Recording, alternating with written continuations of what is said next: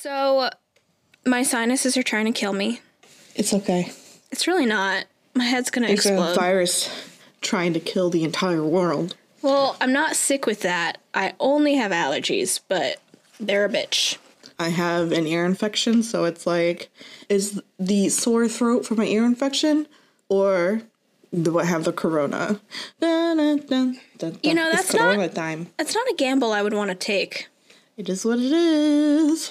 I don't know how pollen managed to get inside my apartment, and I'm really irritated with it. I'm gonna add it to my running angry letter with Mother Nature. So, Mother Nature's fighting back since she's holding no punches. she really isn't.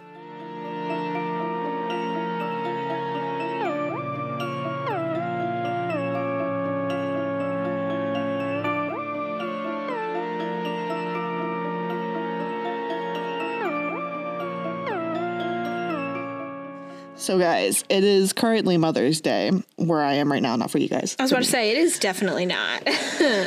It is for me, and that's why we had our Mother's Day episode. Hope you guys enjoyed it. Yeah, I don't know. Um, but now, like, the world is shutting down. You guys have nothing else to do but listen to our beautiful voices as we all suffer for cabin fever for the next eight weeks.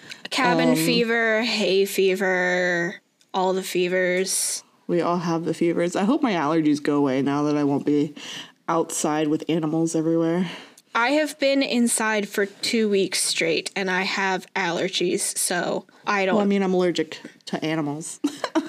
Well, yeah, I'm I'm just allergic to air these days. So you know the life Just the, the life uh, sustaining thing that I that everybody needs i'm allergic to that pretty much, I mean, I had an allergy attack the other day, so I cleaned the whole apartment from top to bottom, dusted, vacuumed the whole nine. And uh, yeah, it's still here. Won't go away. so guys welcome to the end of the world we're broadcasting this live the kidding. world is on fire. it was on fire a couple months ago just in australia though The the world is falling apart, everybody. anytime i see news that isn't coronavirus related i'm like there's other things happening the world's still going like i don't understand i can't even tell what day it is until you, half the time Oh, Disney Plus doesn't come out until Tuesday, and I thought it came out today. So really, my day has just been not great. That's really tragic. Uh, well, one nice thing that did happen during all this craziness was that my mom was out at the grocery store a couple days ago trying to find baby formula for my nephew because all of the formula is like flying off the shelves and it's too expensive to buy on Amazon now and all that fun stuff. yeah. So she went behind the customer service counter because that's where they carry baby formula these days, if that's not fucked up. Oh, guys, in the U.S., people steal baby formula, and that's why it's in the back of the counter It's fucking insane. And because it's expensive, not because they're dicks and they just have to feed their kids. it's insane. It's like $20 per canister. Uh, yeah. And there were two canisters left of the kind that my nephew needed. And my mom was about to buy them, but she stepped aside to call my sister to make sure it was the right kind. And this other woman came up, saw that my mom wanted to buy them, and bought them for her. Aww. Yeah, it was really sweet. And then my mom tried to say, No, no, no, let me Venmo you. Let me pay you back, please. I was only trying to make sure this was the right kind. I can afford to buy it. And the lady, like, ran away from her and wouldn't let her pay her back. Well, So, anyway, kind strangers in the midst of all of this. yes, Good Samaritan did a nice thing. So, this week is our second patron choice episode. It right? is. It's super s- special. So, this month's patron choice theme was famous gangsters. Gangsters. gangsters, and the options were I was about to say Thomas Capano. That's wrong. The options were Al Capone or Pablo Escobar. Oh my god. Mm-hmm. Who will we be talking about? You've probably read the title and description. You already know who we're talking about. So let us just have our fun. Oh wait, maybe I should introduce the podcast. Any hooser, happy platinum versary! It's our twentieth episode. Hey! Oh, I almost forgot. It is. We're Oh my goodness. Oh my god, we're almost half a year, just six more episodes, and we've done this for half a year. I don't want to talk about it. Oh my god, um, stop that. I know, it feels like only yesterday I was laying on the floor over there recording In our uh, blanket forts. in our blanket forts. Seems like just Aw, yesterday that you said, Hey Chelsea, we could totally have a podcast and it would be called Dinner and a Murder and it would be hilarious. It was so weird, guys. We didn't was even so weird. we didn't even consciously plan to start a podcast. We just kind of started doing it. Yeah, it was kind of just like text. We, I think we were like joked about it Yeah. for a little bit. we and then I was jokingly like- said we could do this. And then you came up with a And I was title saying- for it, and we were like, "Oh, wow, we could actually do this." I came up with a title and the concept for it, and then I was like, "Oh my god, we're doing this!" And I think like a week later, we were ordering the microphones. yeah, Um, I'm probably not even that. Not even. I don't know. It was probably later that day, to be honest. Um, so our twentieth episode, and welcome to Dinner and a Murder. That's what this podcast is called. It is That a is. foodie paranormal true crime podcast. If you're Yep. listening to this most recent to oldest, like a weirdo. oh, Um, why would you do that? Uh, I don't know. Some people do it. So welcome, welcome. We're your hosts. I'm Rose. And I'm Chelsea. We're beautifully 5,000 miles apart living through this uh, worldwide pandemic um, Fun stuff. with fun all of you stuff. guys. Like we said, this is our patron choice episode. And on the topic of Patreon, don't forget to consider becoming one so that you can do April's patron choice episode, which we do have one, right? Oh shit, do we have an April one? Or May? I have May. not looked at the We- calendar. May. We will be skipping yeah. the April patron choice episode because the fifth For the week- series. Yes, for, the, the series. series. I wrote For April and I was like, shit.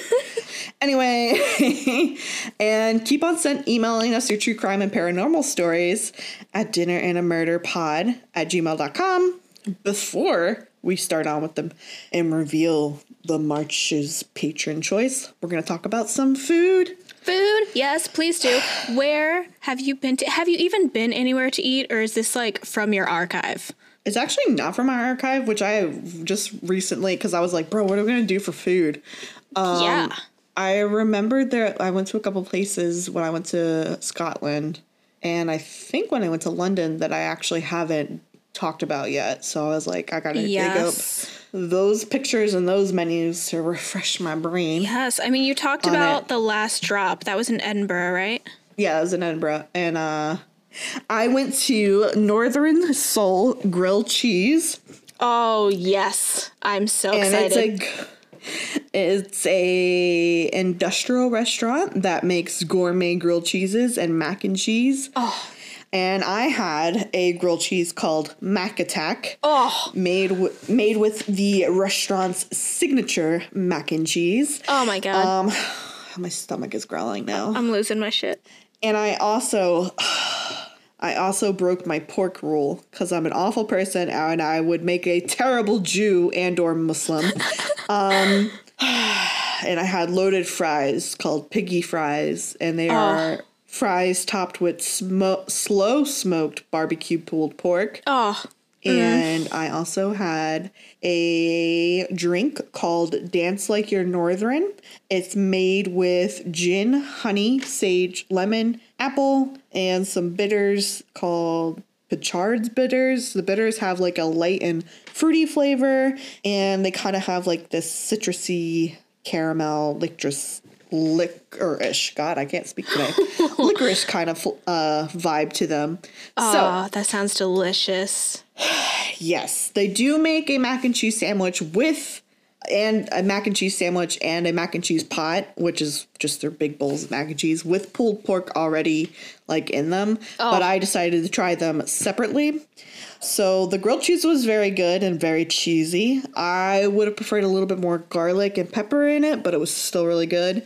The loaded fries were also very good. The meat was so freaking tender. I was like, oh, this is so good. And the Oh barbecue God. sauce wasn't too sweet because barbecue sauce isn't like my jam. It was more tangy than sweet. And I was like, this is the kind of barbecue sauce I'd live for. Very smoky. and then I ended up putting uh, some of the extra meat into the grilled cheese and it just amped it up. So if you were to get the mac and cheese pot or grilled cheese with the pork already in it, it would have been the bomb. The sandwich with the mac and cheese and pork is called Pig on the Lead, if anybody is interested in that. And the mac and cheese pot with the pork is called Piggy Mac. The food overall was very good, very yummy. And as we speak about it right now, my stomach is literally like, feed me. yeah, Um, that sounds the- so good. The drink wasn't as sweet as I expected it to be, but it was still very good. It had a nice, uh, light, slightly sweet flavor to it. It was a little bit more tart than I expected it to be, but very grown up and sophisticated. Hmm. I mean, it's not like gin and tonic where I'm like, I want to die. oh, jeez. But it was like not because I like sweet drinks because they're a little bit easier to take down, but sometimes sweet drinks are a little heavy on the tongue. Um, so it was nice. It was a nice little switch to the game. So yeah, that's that's Northern Soul, and they have it's a uh, Manchester chain, like it's a locally owned business, and they've opened up. They have like a little um, what do you call them? I guess not a shack. That's uh, a stand. There we go. There it you go. I was like, not a shack. That's dumb. They have like a little stand in in town, and then they have like a, their full restaurant, and they're opening up another full restaurant. I actually don't know when that's going to happen now with everything going on. So, and they also feature in the Christmas markets during Christmas time. Very good, and it's a Manchester. A local restaurant. I love that, and it was so good. And I wish I could have some right now. I'm sad. That Um, sounds so good. Our our restaurants here in Washington have been on delivery only basis for about a week or a week and a half now, and I'm definitely feeling it. Now that I think about it, I think that Boris Johnson has ordered restaurants and cafes to be closed and only have takeaway. Now that I remember. So that was my food. Um, if you would like to see some pictures of what the place looks like and the food I ate so that you can drool over it while you can't go and get some Yes. during this horrible time. You got to check that out on our website. But um please like and follow our Facebook page at DAAM Podcast, Twitter Damn. at DAAM Pod, Damn. and Instagram a Dinner and a Murder. Um, Yup. So that's where all the pics are gonna be. And without further ado, Chelsea, was it Escobar or Al Capone that got our winners? And And today I will be discussing the notorious, the infamous king of cocaine, Pablo Escobar. Pablo Escobar. Before we start this episode, we want to give a huge, huge shout out to the patrons that chose Pablo Escobar. And those two patrons are Chelsea. Our mommies. we have Kim and Rose. Our- That's not right. Our- that's, that's not either not one right of our all. mother's Yeah, names. Kim. Did you just call me your mom? Did you just call Captain Holt dad? Chelsea looks up to me like a mother figure, y'all. God. Uh, so, um, anyway, our moms are Kim and Robin. Mommy, I'm so sorry. Please forgive me. So just uh let me be on this high horse for the next my whole life. Um let's get on with this patron choice episode, y'all. So, I am going to do my best to keep this story straight because, it's a doozy. So I'm ready to have the socks knocked off my feet and all those other cliches about what's going on with Pablo Escobar. Well, you will. Um, and this is going to be a tough one, honestly, because the effects of Escobar's activities in Colombia and the whole South American continent are far reaching. The country is still fighting against cartels like his. Cartels that rushed in to fill the void when his finally fell, spoiler alert, and the economic and oh, social hardships that come from decades of cartel activity, among other things. Well, let's set the scene. What So- decade are we in? Pablo Emilio Escobar Gaviria Gaviria, not sure, was born on December 1st, 1949, in Rio Negro, Colombia, the third of seven children. Jesus Christ. Well, you'll see why in a second. So- because sounds a lot. he, his father was a farmer. So farmers, you know, in the day tended to have a lot of children. And They his needed it. they needed it. And his mother was an elementary school teacher. Aw, cute, quaint. Escobar grew up in the city of Medellin, Colombia, where it is thought that he started his criminal career as a teen. In A teen. a teen. Yeah, you know, petty shit. Being a little teenager running the streets. Oh, cute. Oh no. In 1976, at the age of 26, Escobar married 15 year old Maria Victoria Henao. I think. Ew. think that's how he you say her name. He was 26 and he made a 15 year old? Yes, he did. That's yucky, bro. Yeah. Maria's family disapproved of the match, not because So of the. Well, stand by. Oh. Shut up. not because of the 11 year age difference, but because they thought Escobar was socially inferior. hmm Rude. So, anyway, the couple eloped and went on to have two children, Juan Pablo and Manuela. Aw. You keep awing, but you know it's gonna get bad real soon. I'm trying to make myself feel better, okay? Okay. It is speculated that at some time in his life, not sure when, Escobar had an affair with Colombian drug distributor Griselda Blanco, also known as the cocaine godmother. Blanco referred to Escobar in her diary as, you're gonna giggle at this, Okay. Coque de mi rey, my coke king, and Oh, straightforward. wait, mom, I'm sorry, Polla Blanca, white dick. I knew what that meant. Anyway, uh, she never referred to him by his actual name in her diary, but it is speculated that they had an affair at some point in Pablo's life. Just thought that was worth mentioning. He's unfaithful. Uh, so let's get into his life of crime. Yay. How exactly he first began his life of crime is hotly debated. Some say he started by selling gravestones and sanding off the names to resell to smugglers. What a weird thing to smuggle. Right? Gravestones. A hot commodity. a hot Sorry. commodity. I mean, people are dying left and right. However, Escobar's brother Roberto says that the gravestones were not stolen, but rather given to them by the cemetery owners when the families of the deceased stopped paying for gravesite maintenance. What in the hell? Rude. Escobar's son says that his father got started by running a very successful business selling counterfeit high school diplomas. I digs. So, yeah, there's worse things, as Times we will tough. discover.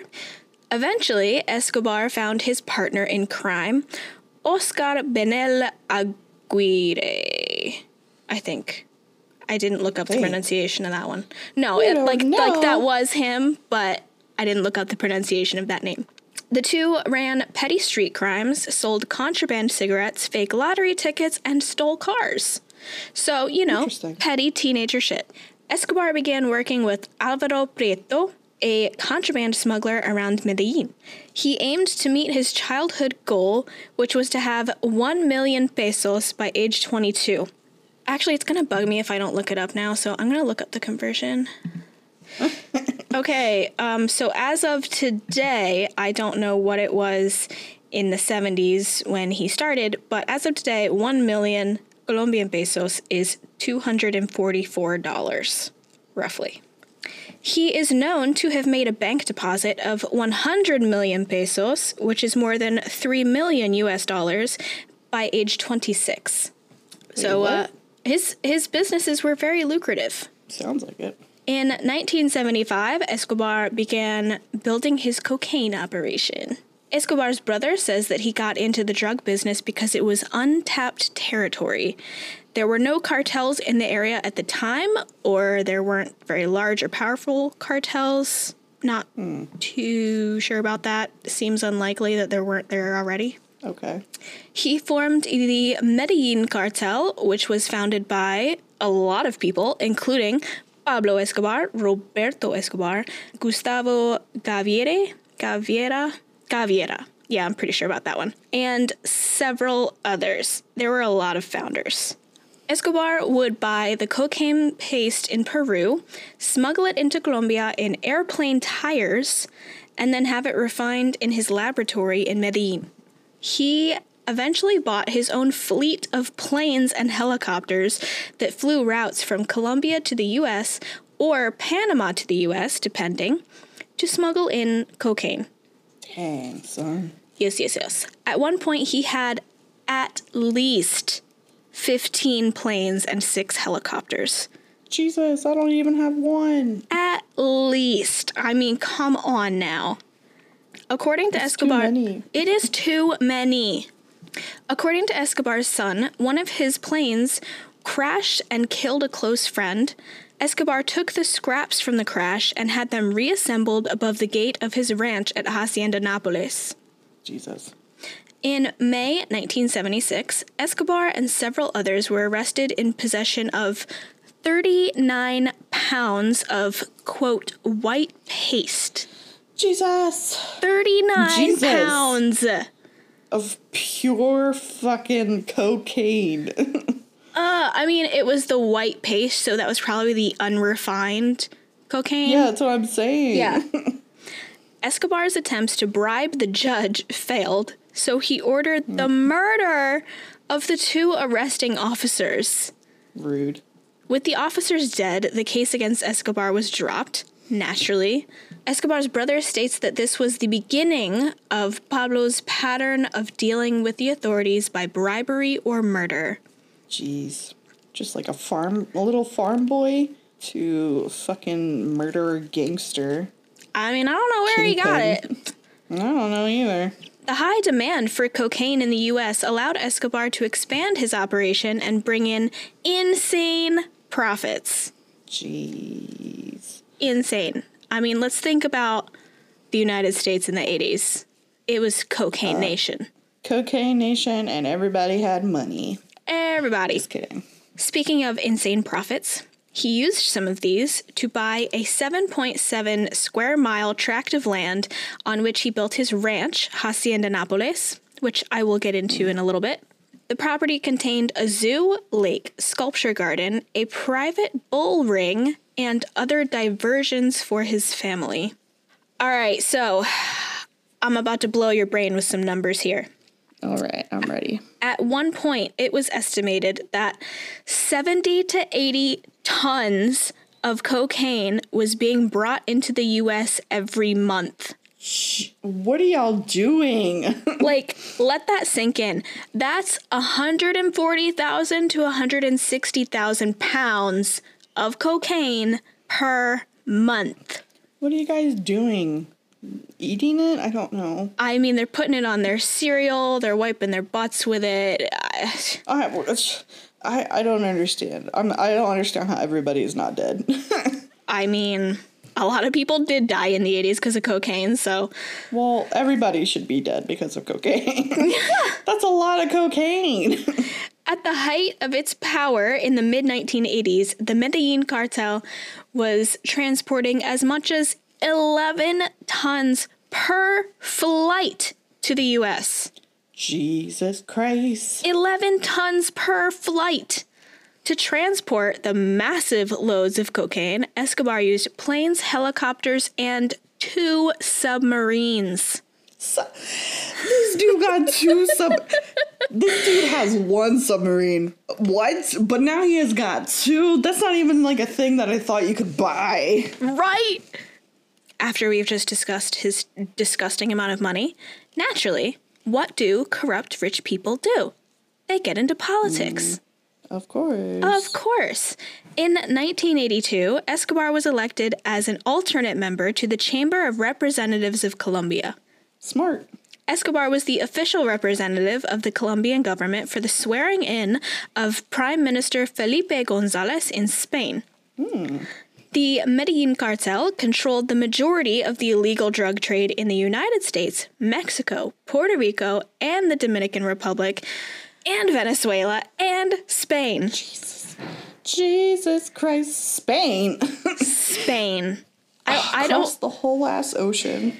Escobar took care to produce only the highest quality cocaine and worked Only the highest. only the highest. Only, you know, the best of the best. Some A1 grade A fucking grass fed cocaine. I don't know.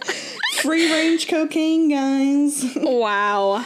Um, anyway, he worked to expand his business into more countries in the Americas and Europe. During the height of the Medellin cartel's operations, they brought in more than, wait for it, this is going to hurt your soul. They brought in more than 70 million US dollars per day. That's like a bajillion dollars in 80s money. per day. per day at the height of their operations, which in today's money is 168.3 million a day. I want to take a nap. I want to take a nap Right here. I, I'm legit. There's like legit tears coming from my eyes right now because I just can't comprehend anybody like making that much money, and it just makes me sad that I don't have like any money, and there's people that make a million dollars in a second. yeah, Oh, that's so stressful, bro. isn't it? They smuggled 15 tons of cocaine into the US per day. I just can't wrap my mind around these numbers. I can't even wrap my mind on what a ton is. I just know what it's. All. Is it like a thousand pounds? It's pounds? 2,000 pounds. Two thousand pounds. So 15 times 2,000. You do that math. I don't want to do it. I don't want to either. Um. Well, That's too much cocaine. This don't know why. one is going to make you mad. So Lay get ready for it. They spent nearly $1,000 per week buying rubber bands for their stacks of cash. That's such a waste. It's so bad for the environment, but also why? Well, speaking No, I'm just gonna. This this episode's just gonna make me sad. Speaking of wasteful, they stored the cash in warehouses because it's just too much cash. Each year, they had to write off about 10% of the cash due to quote unquote spoilage because rats would get into the warehouses and nibble on the bills. I'm gonna go jump out this window right about now. I'll just pull off the uh, little thing on there to keep me from opening the window all the way and just jump on out. The little safety latch, just rip it right off. Just rip it right off. In 1989, the cartel controlled 80% of the global cocaine market. I thought you were gonna say the global economy, which probably the same thing. I mean, um, the drug market is a huge part of the economy, let's be real. they still do. Escobar's public image was that of a Robin Hood figure. He killed like two people, unless he killed somebody else in the meantime. Bro, he's killed a lot of people. He's just killed so many that I can't even begin to cover it. So, just mind you, while all of this drug shit is happening, he's going around murdering anybody who says ill about him, especially political figures. He killed a lot of Colombian political figures. How rude. They're just trying to do their best. And then Pablo Escobar got to come around and fuck shit up. Yep, yep, yep. He was considered a blight on the Colombian and American governments, but was a hero to the people of Medellin. He sponsored the Colombian professional soccer team, which won the South American Championship in 1989. He built soccer and multi sport fields around Medellin and sponsored children's soccer teams. He built housing and soccer fields in Western Colombia, which earned him popularity among the nation's poor. It sounds like he just got rich so that he could have his own soccer teams. It. I um, mean, he really loved soccer. Let's put it that way. Football. Escobar would frequently distribute money in poor neighborhoods and perform other civic duties. Oh, well, that's nice. I mean, it's nice, except you know, it's all blood money. I mean, He was so popular in these poor neighborhoods that the people would actually help protect him from the authorities. I mean, these people are poor. As far as they know, the politicians haven't have done jack booty to help them. And here's this guy coming in with these wads of cash, setting up after school programs for the kids and making sure that their rent is being paid. So who are you going to put your trust in? Hmm? Exactly. That's why people in the poor neighborhoods loved him so much. They like idolized him. On the flip side of that goodwill was Escobar's ongoing war with the Colombian government. Because of Escobar's many, many, many, many illegal activities, Colombia became the murder capital of the world. That is very sad. It is very sad. In 1992, there were 27,100 recorded violent deaths. A large number oh, of these deaths occurred because Escobar paid hitmen to murder police and other government officials that got in his way. Damn, son. Over 600 uniformed police officers were murdered by Escobar's hitmen during his reign of power. Jesus. Um, so remember what I said about murdering people? He's doing it all the time. Murder. After the assassination of a prominent politician, Luis Carlos Galan, by Colombian drug cartels, the government moved against Escobar. Escobar negotiated a deal with the government that he would cease all criminal activity in exchange for a short prison sentence, five years, and preferential treatment while incarcerated. Yeah, okay. Yeah. I mean, when it comes down to it, he was the one in power here, not the government, so he negotiated his own terms of imprisonment. Escobar surrendered himself to Colombian officials in 1991, only after the government had adopted the new Colombian Constitution of 1991, which included an article that prohibited Colombian criminals to be extradited to another country for trial. Mm-hmm. I would It's also all coming together. Yeah. I would also like to point out that that article was repealed in 1996. Good. Smart. It was suspected that Escobar himself had pressured government officials to get the article passed in the first place. no surprise. Shocker. Escobar was held at La Catedral. Let me tell you about it. Part of Escobar's terms of surrender were that he be held in a prison of his own design. Hmm. Yeah. La Catedral, or Hotel Escobar, as it was often called, was built to his specifications. It stood on a hill overlooking the city of Medellin. It included Nice. Mind you, this is a federal prison. It included a soccer field, a giant dollhouse, for some reason, Creepy. a bar, jacuzzi, and waterfall. I'd like to be in prison there. Escobar had a telescope that allowed him to look down into the city to his daughter's residence so that he could see her while he spoke to her on the phone. Oh, sweet. Not creepy at all. Hey, daddy's in prison. I can see you. That's not creepy at all. Escobar was also given the right to choose his own guards while in prison. So obviously, he chose men that were loyal to him, All his besties. basically. It is largely believed that the prison was designed less to keep Escobar in and more to keep his enemies out. Yeah, that's what it sounds like, dude. I mean, pretty much, it sounds like he just quote unquote surrendered himself to the government so that he could be put in a maximum security facility to protect himself. He went into kind of like the best witness protection ever. Pretty much, yeah. Despite his agreement to cease all criminal activity while in prison, shocker, He did not. he did not. he continued to run his drug, drug empire from quote unquote behind bars, even though I highly doubt he was actually ever behind bars. The government was willing to turn a blind eye to this until they learned that Escobar had four of his lieutenants tortured and murdered within the prison. Hmm. Interesting. Suspicious. Suspicious. The government decided to move Escobar to a standard prison, which he refused. nah, I'm not gonna go. Nah, I don't want to do it. Sorry. That doesn't that doesn't suit me. In July 1992, after serving just over a year of his 5-year sentence, Escobar went on the run.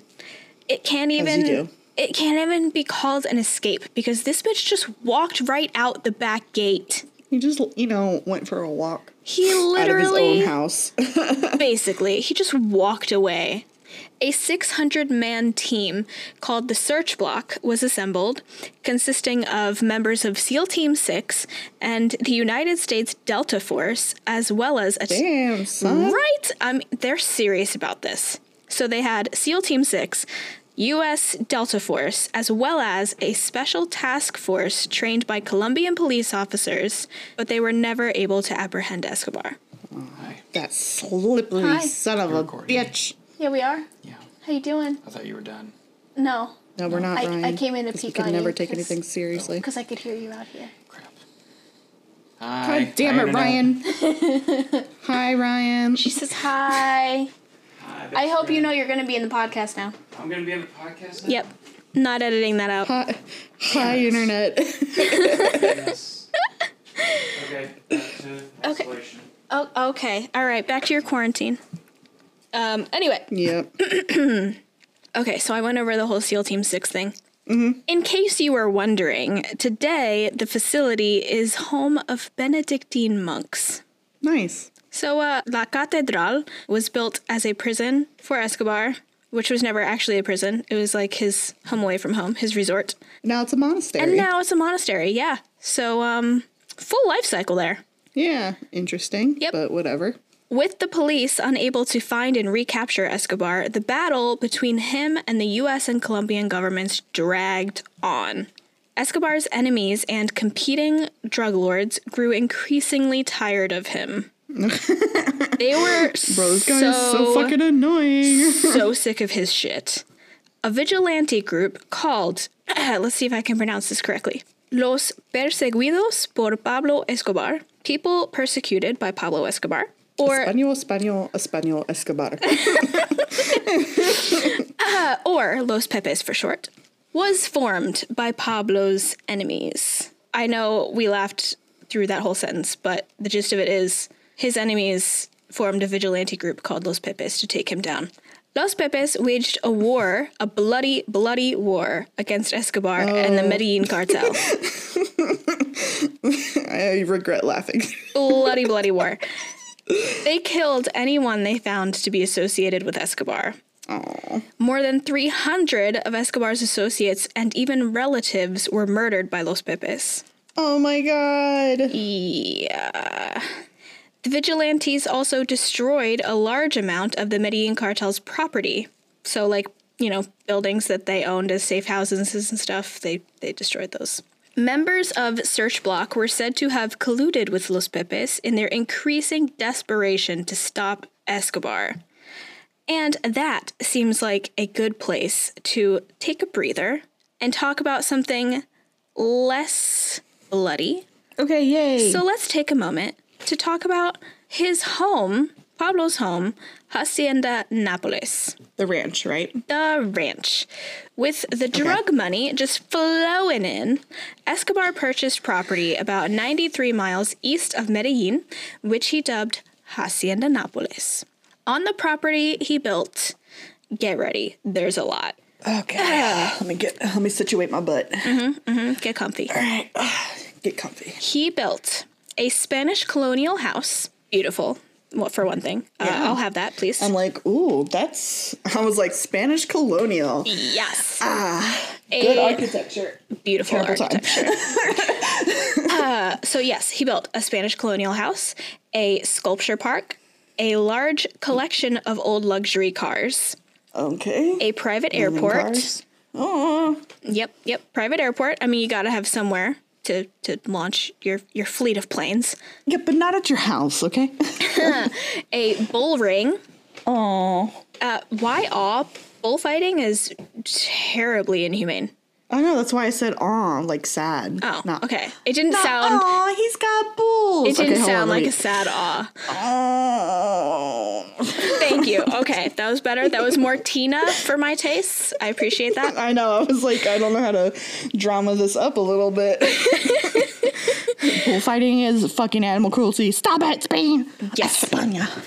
Uh, so he had a bull ring, naturally, a kart racing track, like go karts, Oh, dope. and a complete zoo, including animals such as antelopes, elephants, exotic birds, giraffes, ostriches, ponies, and four hippopotamuses. Hippopotami? Alright.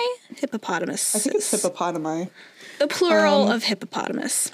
Among Hippos. other animals. Hippos. They, Okay, first of all, Yes. don't agree with zoos. I'd rather go to like a uh, what like those rehabilitation places. Sanctuaries. Yes, and Yes. uh, don't agree with zoos. And a lot of those animals don't come from South America. So uh, Funny that you mentioned that. I will get to that. okay, and for some reason, my first thought was, how do they fly an elephant on a plane? And then I was like, oh, boats. Yeah, boats makes more sense. Rose boats. Yep, yep, yep, yep. Anyway, now that we have that, um, you know, sense of grandeur and luxury in our heads, let's talk about how Pablo died. Wait, Pablo Escobar is dead. Oh, he's way dead. I feel like I knew this, but I think I got it mixed up with the other guy that's going on right now. That guy. Oh, That's the not one helpful. That tunneled out of that. The guy, the cartel guy that tunneled out of the uh, the jail a couple of years ago, and everybody was like losing their fucking minds. Oh my god. Oh, he's like a really big dude. Oh my god. I don't think he's dead. Anyway, just say what you're gonna say, and I'm actually gonna just look it up because it's gonna bother the hell out of me. All right, you do that. Um, I'm, I'm going to just keep going here. Back to Pablo. 16 months after his quote unquote escape, which was never actually an escape, from La Catedral, an electronic surveillance team intercepted Escobar's radio telephone calls and were able to track his location. So, I hmm. mean, at this point, this man is so, you know, insistent about not being caught that he's using military grade radio telephones. El Chapo. So- okay, Okay. I different, completely different person. so different. We should add him to the list though. He's a good one. Anyway, so this guy Escobar, who I actually know what he looks like, and if we all know what he, because he's got a really distinctive feature. So I'm pretty sure everybody who's like in Colombia right now knows what this man looks like. Oh, per- He's not. Well, yeah. He's probably not blending in. Yeah, well, he was doing a pretty good job hiding until his phone calls were intercepted and his location was finally pinpointed. Escobar caught wind that the police were closing in on him, so he and his personal bodyguard climbed onto the roof of his hideout and tried to escape over several roofs to a back street. Police shot and killed Escobar and his bodyguard on the roof from his hideout in Medellin. Damn, son. There's also a very disturbing picture of the police that shot him standing in mm-hmm. a circle around him with their guns, smiling while while the body is just sitting there. Creepy. It's Was pretty it like a disturbing. sniper or like a shootout? Uh, I think it was more like a like a military mission type deal, like Like a like a rush in and ambush him kind of thing. Damn, son. Um, Yeah, he was shot in the abdomen and through the ear, which was the fatal shot. Actually, No, gonna. I feel really nauseous when you said that. Well, um, there's actually some debate as to whether the fatal shot did come from the police or whether Escobar might have killed himself, having been cornered, because he, I believe it was his brother, has said to the media that Pablo told him if he were ever cornered with no way out, he would commit suicide, and you would know that he did it because he would purposely shoot himself through the ear.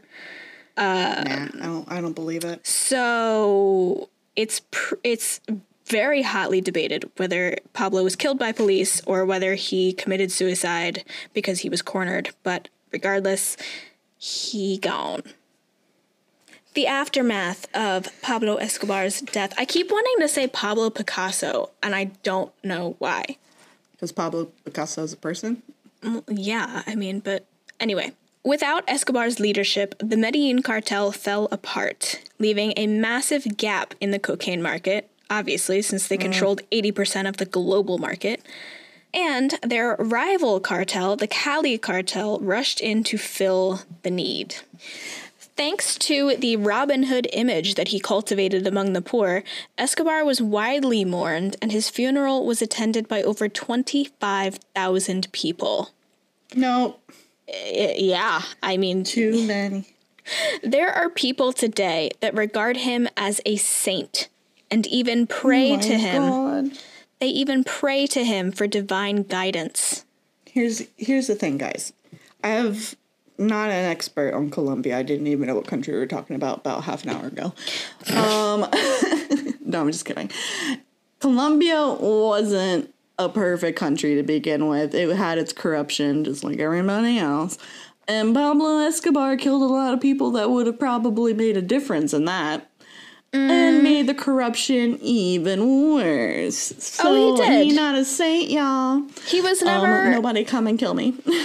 he may have, you know, cultivated this this Robin Hood image for himself, but I don't think he was He was ever no Robin Hood. he was never actually doing it for the poor. I mean, donating to the poor was just like a side effect of his own wealth. He just wanted it for which himself. is a shame because he's a he his background would suggest that he would want to help the poor people. Like You'd think so. He grew up a, poor child.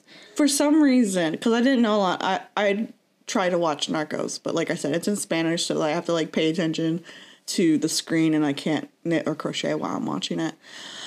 So I don't. I didn't know a lot about Pablo Escobar's like life, but for some reason, I I guess because of that Robin Hood uh, legacy that he's left behind, I thought that he uh, became this criminal mastermind or whatever uh, you want to call it to help like pay for things like in his family, and then eventually that spread out to uh like the community and stuff and then he just like caught caught up in the corruptness and then became this corrupt person that fucked over a lot of actually good people that were going to make a difference in the country. Um and then he just became like the the person he hated kind of thing you I either die a hero or live long enough to become a villain type of situation I mean, that could be the case. I, we don't know this anything. completely was just like like nope he just wanted a, some fucking money and he was gonna do whatever he was gonna do to get it I mean, this is the side of the story that I have chosen to really focus on. I've, obviously, there's so much to this story. I could not possibly Yeah. try to cover it in this single episode, but uh, I mean, what you said could be true. Like, he, Yeah, I just also think, like I said, it's his like the legacy he left behind for a lot of people. And I mean, typically that is why teenagers and, and children will turn to crime is because their families are struggling and they want to help their families. Um, it's it's not only just a sense of of of finance for people, but it's also a sense of community for individuals who the mainstream community has kind of turned their backs on. So Yeah. there's lots of reason why people get involved with crime, and poverty is right there, number one, for pretty much uh, everybody. Yeah. You know. Yeah, yeah, yeah. like 90% of the crimes people commit are poverty driven crimes. Yes. Um, so, obviously, I mentioned at the beginning that Pablo was not doing all of this alone. He had a family. And after Escobar's death, his wife and children fled to Mozambique after they resided in safe houses in Colombia for a little while um, until they felt that, that was unsafe. They tried to emigrate, but a lot of countries wouldn't take them, and finally they ended up in Mozambique. Is that a country? Yes, it is. Oh, okay. Wow, you learn something every day. Despite his constant infidelity, his wife Maria always supported him. She often encouraged him to avoid violence. Of course, he never did, but she tried. I mean, she was 15 years old when she married him. Yeah, So exactly. This poor girl. that makes sense. Members of rival cartels admired Maria so much that they recorded conversations between her and Escobar, which they took home and replayed for their own wives as examples of how a good wife should behave. Oh my god.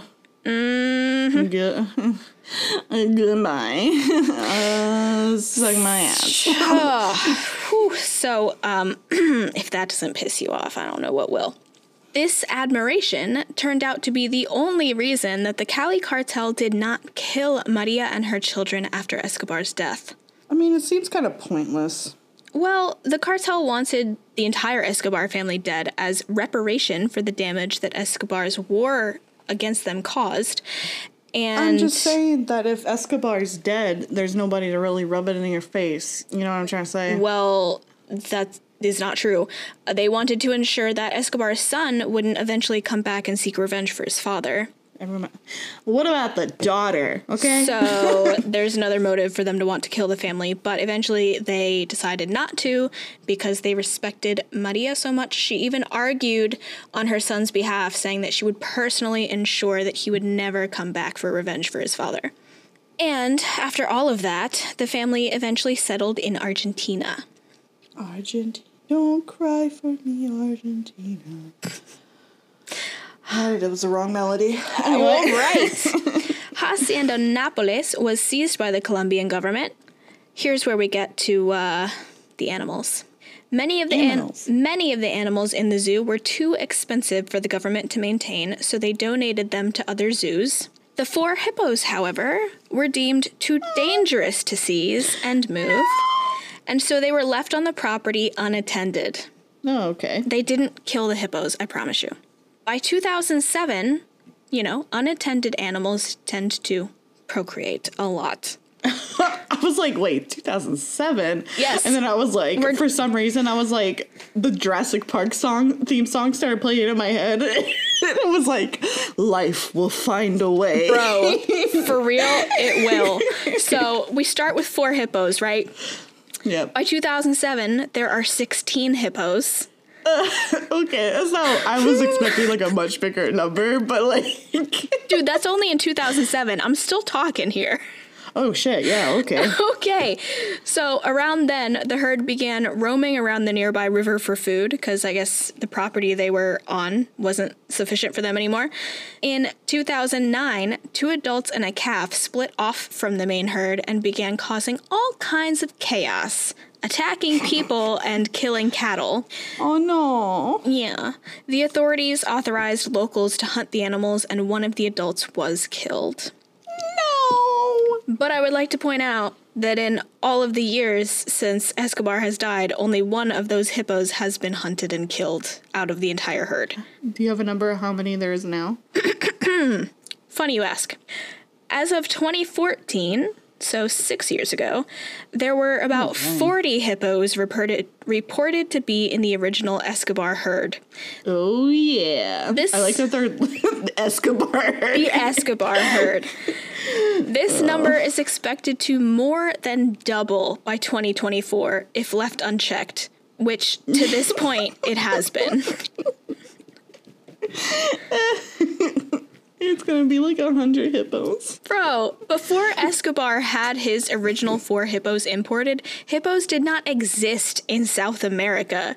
People I know. I I don't agree with introducing uh, an exotic animal or plant uh, to native land because it ends up destroying it. But this is this is kind of This funny. is huge. I mean, yeah, pe- because of that, people don't really know what to do with these hippos. Like, people are unsure how the growing herd will eventually affect the ecosystem around them. But there are currently no movements to try to move, contain, or kill the animals. so they're pretty Life- much like, you know what? They're pretty much like, you know what? Y'all are leaving us alone. We'll leave leave, leave you alone for now, and uh, if that I mean- changes, we'll reevaluate. There's only mm, probably what twenty three hippos right now. Wait, what was the number? Forty. It was There's- 40 in 2014 uh, so that So was there's six probably years like ago. Fifty. Oh, I would say a lot more than that. 50, 60 hippos right now. We're expected to have 80 by 2024. So yeah, they. I don't know how long hippos live. Uh, I I expect they live about 40 years. Anyway, as long as they're not like eating things and destroying, you know, the ecosystem. I'd just say let them let them live their lives. Let them be. I mean, the only ones that really caused damage that I read about Was the rogue mom and dad or mom and kid? Yeah, the, the, the rogue little family that split off from the herd. Of course, I'm sure they have probably done damage, but I wasn't able to read about that. Um, yeah, so that is es- That's my primary um, inquisition into this whole entire story was what a, what has the hip What what's about the? Um, impact of the hippos the Escobar hippos yes, yeah. So I don't even know. I mean, it's a huge, huge herd. If they thought four, if the government originally thought four hippos was too much for them to manage, I can't imagine that the herd growing bigger makes them feel any better. I can imagine the 40. I'm thinking about like how many hippos I've seen like together like on the wildlife channel and stuff. Uh I dude, mean, I've only ever really seen like maybe like 10 of them together, but there's 40 in this herd. right? That seems like an excessive Right. amount. I mean, I imagine that they might have split off into a couple of individual herds by this point because that's a large number. That's a large number. I'm pretty sure there's probably nothing in South America that's like a natural predator for them. Oh, there's not. that's why they're grow. The herd is growing Um, totally all, unchecked. you- I don't think hippos have a natural predator. If I'm being totally honest, I'm pretty sure they're the- uh, they can fuck up a crocodile. yeah, I'm pretty sure they're Uh, the top of the food chain. So, and they'll fuck up a human. All right. Um. Yeah. They are- Anyway, they are about the the, most- hippos. Honestly, it's the thing that I'm obsessed about right now, and I'm like, we could talk about the hippos for another hour. We could like, talk about the I'm not satisfied. Yes, we could talk about the hippos all day, but that's all the information I have about the hippos. And Pablo Escobar. Which Back to him. back to Pablo. So He did. he is. There's way too much media about Pablo Escobar to go over, but here are a few of the highlights. First off, I have a book originally titled in. I'm kidding. Excuse you. Originally. Reading. Gross. I'm sorry. Anyway, the book was originally titled in Spanish, Amando a Pablo odiando. Nope. I okay. Español, Español, Español, Escobar. In case you can't tell, I have not practiced my Spanish in a good long time. it was originally titled in Spanish, which I will not attempt to pronounce. But in English, it is called Loving Pablo, Hating Escobar. Aw, It was- dope ass name. Right? It was published on September 22nd, 2007, written by one of Pablo's mistresses, Virginia Vallejo. It has a three and a half out of five on Goodreads, a four out of five on Amazon, and 91% on Google. Hmm. Yes, like I mentioned, like I said, Vallejo was one of Pablo's mistresses. She analyzes the duality of Escobar's charm and goodwill towards some and violence and animosity towards others. Wow. Yeah. And that was turned into a movie called Loving Pablo, which came out on June 15, 2018. And it oh, stars, you're going to like this, Javier Bardem and Penelope Cruz. Ooh. Yeah, Javier as Pablo, obviously. Uh, Yeah, switch the roles. Switch it out. Penelope Cruz is Pablo Escobar. I'm here for it. I dig it. It got a 6.3 out of 10 on IMDb. And a 31% on Rotten Tomatoes with an audience score of 36. Yeah, that's Rot- Rotten Tomatoes didn't like it, but Google for the win, always 81%. Google is here for it, guys. Google for the win. I haven't seen that movie, but I want to. The trailer looks really good. I've never even heard of it. Next, I have this one is more of a loose mentioning of Pablo, but I felt like it was worth putting in here. American Made, which came out on August 25th, 2017, starring Tom Cruise, Mauricio Mejia, Meja, sorry for butchering your name, mister, as Pablo Escobar. Mister. Mister. Hey, mister. This movie got a 7.1 out of 10 on IMDb, 86% on Rotten Tomatoes with an audience score of 78, and 85% on Google. American Made is based on a true story about Barry Seal, an airline pilot who was recruited by the CIA to begin smuggling I knew it. smuggling for the CIA, actually, and is then approached to smuggle cocaine into the US for the Medellin cartel. Ooh. And that leads us to your favorite, My favorite. your favorite, Narcos, Narcos. which had its original run on Netflix between August 2015 and September 2017, which was three seasons. It starred Wagner Moura as Pablo Escobar. It has an 8.8 out of 10 on IMDb, 89% on Rotten Tomatoes, with an audience score of 94%. And It's because it's a good ass show. if, yeah, and a 94% on Google. So good scores all around. Not surprised. Narcos is a rare show, both in Spanish and English. It covers Yep. Pablo Escobar's rise to power and the US government's war on drugs, which in the late 80s and early 90s was almost solely focused on Escobar. Escobar. He owned eighty percent of the cocaine train, y'all. Um, yeah, he was uh he was a lot. And that is all I have on Mr. Pablo Escobar. Esteban Julio Ricardo. I don't even remember all of his names. I don't even. Julio Esteban Ricardo. Nope, that's where you lost me. we did it. We did it. We did it. Okay, Yeah. are you done with the Dora Yeah. lesson now? Anyway, guys, so uh yeah, that was Pablo Escobar. We will still do Al Capone. He just will be A little later. much later. A little later. I'm actually I actually like this episode. I'm not usually like big on like the whole gangster drug war type thing because I'm like, oh, so boring. Well, I'm glad I managed to entertain you with um, Yeah. rubber bands and hippos. The hippos really got me, I'm not gonna lie. I mean, You should have started hu- off with that. I'm just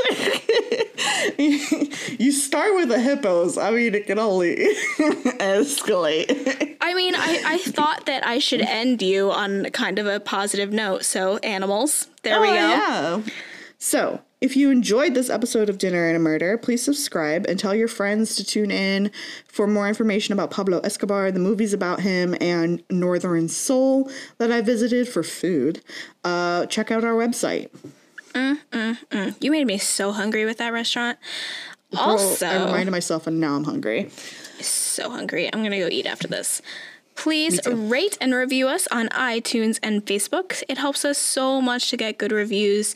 And if you are on iTunes and you feel so inclined, um, the star ratings are awesome, but it helps so much if you also put a comment. We would really appreciate that as well. Yes. If you have any questions, comments, corrections, uh, or just want to leave a suggestion, like you're really like, I want to talk about this, uh, you can message us on our Facebook page, but really, you should email us at dinner and a murder pod at gmail.com. You can also send, like we said earlier, keep sending your true crime and paranormal experiences to that email so that we can start our listener episodes again. If you would like to help us keep our podcast going, which we really want to do because we have a lot of fun talking to you guys, please And now I consider. definitely don't have a job. womp womp. Whoop, whoop. Please consider joining our Patreon. We have some cool treats for you if you do. There's also other ways to support us if you'd like, which you can find on our website. All of the links that we have mentioned are in our Linktree, which you can find in the description part of this episode. So please, please, please, please tune in every Thursday for a new episode. Now we're all trapped in a house for the next uh, for the foreseeable future. You have no excuse. Okay? No, no excuses. Thanks for Join listening, guys. and we'll see you next Thursday. Ready? Oh, hold on. One. I gotta itch my eyeball. Okay. And And a one, a two, a ski li li li li. bon appetit. Bye. Okay. Bye, guys. Stay safe. Stay inside.